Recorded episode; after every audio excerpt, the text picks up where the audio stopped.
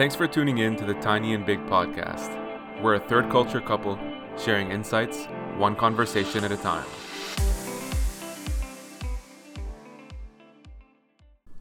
All right, what's going on, everyone? First of all, I have to mention that although this is virtual, I currently smell like a barbecue because I cooked. No, hold on a second. I cooked burgers at home. And this is the first comment that Maria made before I started recording. So I think it's something that you should know. Anyways, it's good to come back. I know we haven't been as consistent as we should have. So first of all, apologies for that. No excuses. We will come back with a better frequency for you. And today's topic is actually pretty timely because it's June 1st, at least when we're actually recording this. Probably not when we publish it. And the topic of today's menu is summer bodies. Now, I know when I say summer bodies, you're envisioning me in a Speedo. Please, God, no. No. Why not? Please, God, no. It's coming out. I already have it, and it's pink. Anyways, jokes aside, so today we're talking about summer bodies. I know that might be really triggering for a lot of you to hear that, summer body, but we're not coming at it in that kind of way. This is supposed to be a more positive, hopeful, uplifting podcast about summer bodies. We're not about to recommend the next juice cleanse that you should do to like drop 50 pounds in 50 days. But, you know, if that is you, do your thing. We're just trying to give you two different, I guess, perspectives on this topic. And we actually come from different lenses on this, so it should be interesting. We haven't actually spoken about this at length yet. It's the first time we're really doing it. So I'm equally excited, and I think Maria is too. And the first, I guess, subtopic here that we wanted to cover was about making comments. I think also for some people, when summer approaches, it's really anxiety provoking because they know that they're going to be wearing shorts or, you know, be going to the beach soon. They're going to maybe traveling, seeing family members or people they haven't seen in a long time, especially coming out from this pandemic. And maybe dreading that people are going to make comments about like, oh my God, you've lost so much weight, you've gained so much weight, you look different. And I think for me, that's the thing with making comments. When summer approaches, I feel like people somehow feel more entitled to make comments about your body just because I feel like they can see it more. Or maybe they haven't seen you in a while. And I know that people have a really tough time with that. Mm-hmm. Yeah, I mean, I think the last time I remember having probably more serious issues with this is when I was younger. You know, for people who are close to me, knew I was a bit more on the overweight side, you know, but hey, I was glowing. So that's all that counts. But glowing or growing? Both. Glowing and growing. But yeah, it was a bit more, for me, a sensitive matter. When I go to the beach, I'd have to take the shirt off. And I think a lot of guys struggle with this, especially if you're not naturally gifted or you're in a place where you're fit at a younger age. There's a lot of societal pressures. But I think the one thing that more recently, actually, and you probably helped with this too, is realizing that the other side could just as much exist. And what I mean by that is you could just as well see someone with a seemingly very nice body, right? Man or woman.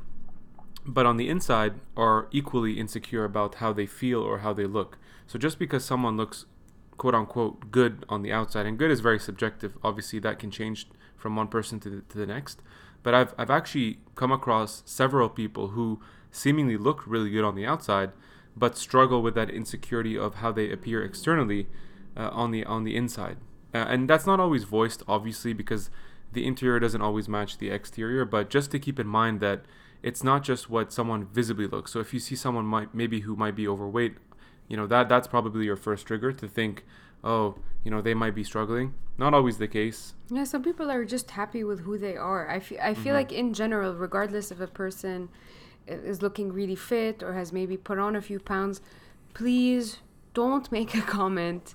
Don't assume. Don't make them feel that they are much better of a person or that they are more worthy just because maybe they've lost some weight and they've been working on themselves this past year. Also, don't make a person feel guilty if they were maybe eating chips and chocolate to get by, you know? Like George said, you never know. Sometimes even the people who appear, quote-unquote, the fittest have also insecurities. So when you make a comment about someone's abs looking good, for some people that could be like, okay, good, I need to continue to maintain my abs no matter the cost. I need to continue working out 3 times a day, for example. Mm-hmm. you don't know what's going on with a person on the inside. You don't know what their relationship is like with their food and with their exercise routine. It's never occurred to me to ever make a comment about how someone looks, just because I also know how shitty that feeling is when you make any kind of comment towards someone's body, because you don't know, first of all, where they are in life. You don't know what situation might have led to that. It's very easy to assume, and that's honestly, I'll be the first to raise my hand here. And for a lot of guys who are listening who are maybe like me, who enjoy fitness, it's very easy to quickly assume that someone is lazy. Right, and that was my biggest fault towards this topic. Is I'd look at someone, I would never say anything, but I think that internal ego would say, oh, well, you know, you didn't work as hard during COVID, you know, or, you know, you came up with an excuse, and, well, if I can take the stairs even when the gyms are closed, why can't you?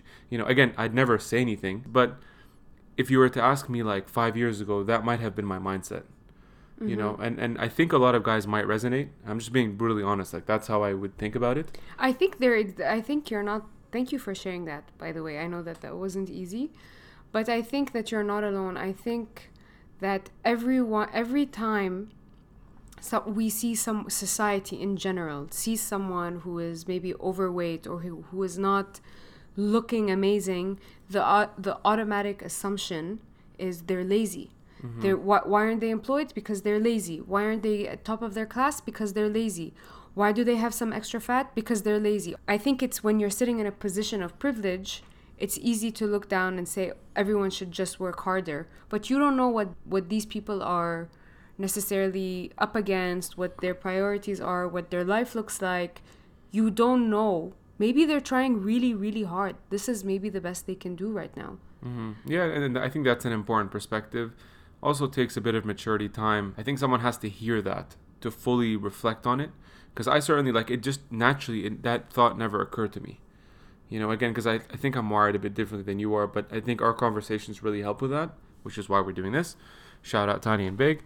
And actually on that caveat too, I think something that I've encountered previously is like, well, someone shows up to the beach and we're a group of friends, someone's wearing a shirt and decides to keep his shirt on. Like, no, come on, bro, take it off. It's summertime. Get in the...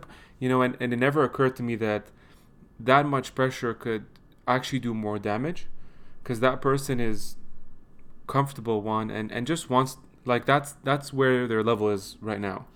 So, you know what really pisses me off about that is that there's a reason some people prefer, A, not to go to the beach with friends, or B, to go to the beach with friends and keep their clothes on. Right. And I think that that's because society has deemed that there's only a certain group of people who are worthy of wearing shorts and a bathing suit or like a bikini. Like you said, sometimes people, you'll be walking in the street and you'll hear comments. You'll hear comments about someone who's maybe a bit larger or curvier, and they're wearing like booty shorts. They're wearing booty shorts, or they're wearing a bikini. They're rocking it, and people will be like, ugh.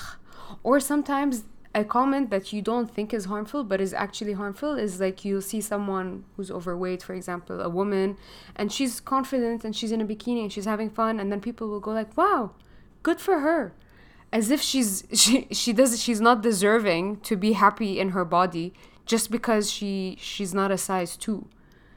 Have you ever, you know? Yeah, no, I can see that. And actually, one of the things, maybe to close the loop on this, is also back to my earlier point, like, if you see someone, let's paint a story. You see a friend you haven't seen in, let's say, a month, right? You see them, and that friend was maybe on the larger side. After a month, you see them at a house party, and you see that person actually lost weight. And again, I'm at fault of this. The first impulse or reflex is like, oh, dude, it's amazing. Like, you lost so much weight. You look great. But one of the things that I've also learned through having conversations around this topic is, don't just jump to that conclusion, because even what could otherwise seemingly look like a positive comment, right, at least to me, it's a compliment, it's something more positive. That's how I think about it. You don't know, though, what has led to that person losing the weight. Yeah, you really don't. Right, it could be a sickness, it could be something like a disease. Like, it could be that they're starving themselves, it could be that they developed an eating disorder, it could be anything. I feel like we're so quick as a society to associate thinness and weight loss with health.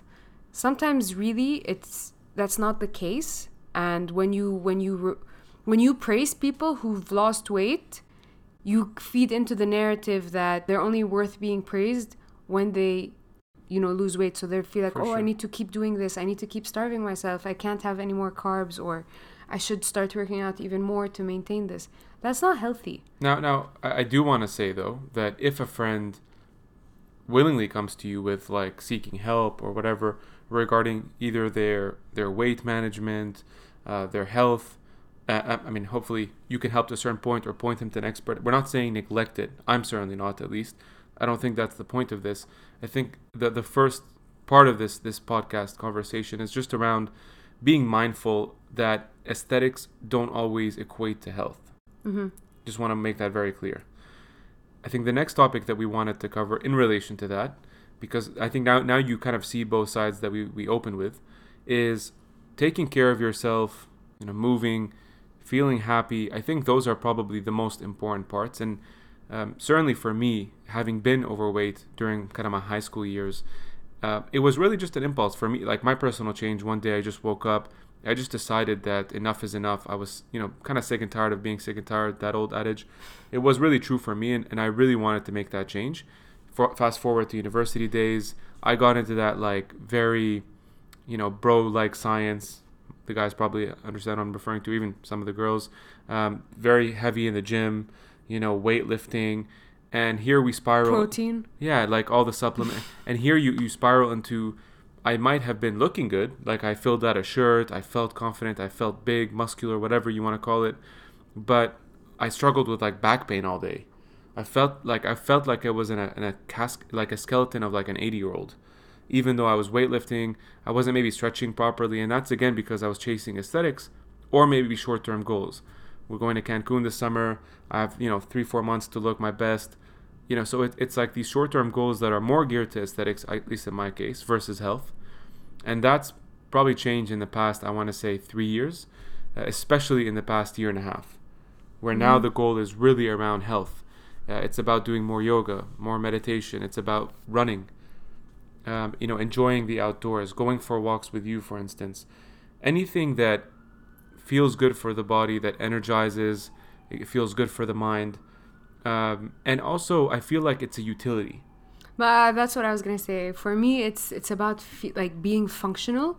I want my body to be able to squatting is not just for the gym. I don't know if where you guys keep your pots, but I keep my pots at the bottom cupboard. So I have to squat every day when I want to make eggs or if I want to cook something. Mm-hmm. I want my body to be able to do that. I want to be able to... tie your shoelace. Or even on the topic of summer and travel, I want to be able to travel and explore a city on foot, even if it means walking for 11 hours. You want your body to be functional and you want your body to feel good. I know this is so cliche, but treat your body good now so that it can reward you later. And in fact, in some of the, the most prominent religious books, as an example, they talk about treating your body like a temple. I think all of them. Yeah, and there's really a reason for it. And imagine, we're talking, thousands of years ago, and I think there's something very consistent here. So I guess the kind of parting message, at least... especially where I am in life, and I'm sure where Maria is in life too, our focus right now more so is about functional health that can be utilized in many different ways, for a walk, for a swim, for a slight jog, guys, for dancing. You know what really opened my eyes to this? In my last year in U of T, I took a course, mental health and exercise. Mm-hmm. It shows you how exercise has an impact on the neurobiology of your brain. So things like growth factors that help the reproduction of neurons and the cleaning of neurons, there's a huge boost in them. So that also improves your learning, your memory, your mood. There's a boost in concentration. My professor for that class would make us start the class with 20 jumping jacks. And then we would, on our break, he would make us do a mini 5-minute workout. And I promise you, when we sat back on our desks, we were super alert. It also helps with depression. It helps with anxiety. Incredible stuff, really on the most fundamental neurobiological level. These changes exist. But something I took away from that class beyond what happens in your brain is that he started by sharing with us the reason why he wanted to create a course like this is because he realized how important exercise is when his father got old. And it came to a point where His father's legs were so weak, he couldn't lift himself off the toilet. Mm-hmm. So now when I squat or when I lunge or when I'm working on my legs, sure, there's a part of me that's like, I would like to have lean and toned legs. But I'm also thinking, I want these legs to carry me until I'm old. I don't want to reach a stage in my life where I need someone to help me get off the toilet or help me get out of bed. Right. And that's the picture I keep in mind whenever I'm working out or whenever I'm trying to care for my body. That's what I mean when I say functional. Right. And it's exactly like where my thinking is now. You know, it's like back to the point of yoga, like, you know, when I used to deadlift at the gym or squat, I was able to move very, very heavy weights. And I transitioned to yoga and I was barely able to do any of the more complex or advanced functional movements, you know, like pistol or single legged squats, holding a downward dog for more than like 2 minutes, you know, planking for quite some time and transitioning into different poses. You get the point. And I'd follow these instructors online who, again, had fit bodies, but it wasn't like, wow, you know, six-pack abs and just shredded and like 0% body fat. If I saw them on the street with a shirt, I'd be like, all right, fit dude. But what's more inspiring is, you know, when you're in that shape, you go to the beach, you take off your shirt. It's not just about the aesthetic is one angle of it. You know, and for some people, it could motivate. I'm not saying that that's not important. I think feeling good in your clothes, putting on a shirt, and as a guy, maybe not seeing a belly, I think that to me is personally important. Of course, I do think it's rewarding. That's not. We're not kidding ourselves here. We're not kidding ourselves. It's really rewarding to look in the mirror and like what you see. And it's really rewarding to like, when you look good and you dress good, society, it's sad but true, like they treat you better. Yeah, and you get more confidence. There is a bit advantage. Of course. Let's not be ignorant about it. I do think though that you should always keep in mind that just because you see someone who is thin doesn't mean that they're necessarily healthier or happier than someone who's not. I personally know many people who are like size 8, 10, 12, whatever you want. And they're in a much better place in their life than people I know who are size 0. Mm-hmm. Like clinically, professionally, whatever you want.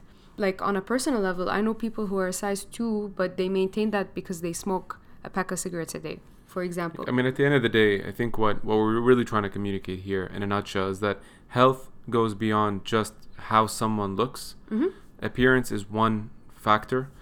Health is a much broader spectrum, and I think as you grow older, you know, certainly past 25, health encompasses things like nutrition, fitness, but also sleep. Health encompasses relationships, drinking water, movement, being outdoors.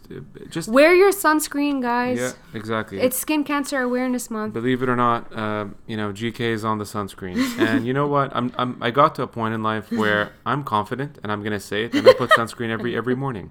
Okay, well. Thanks again. Hopefully this was an interesting talk. I know we hit on different topics. And I know that there's definitely way more that we can talk about this. Mm-hmm. If you have any thoughts, ideas, as usual, slide into our DMs, shoot us a text if you know us that well. And thanks for listening. Move, feel happy, take care of yourself. Thanks for listening to this episode. If you found this valuable, please subscribe and feel free to carry on the conversation.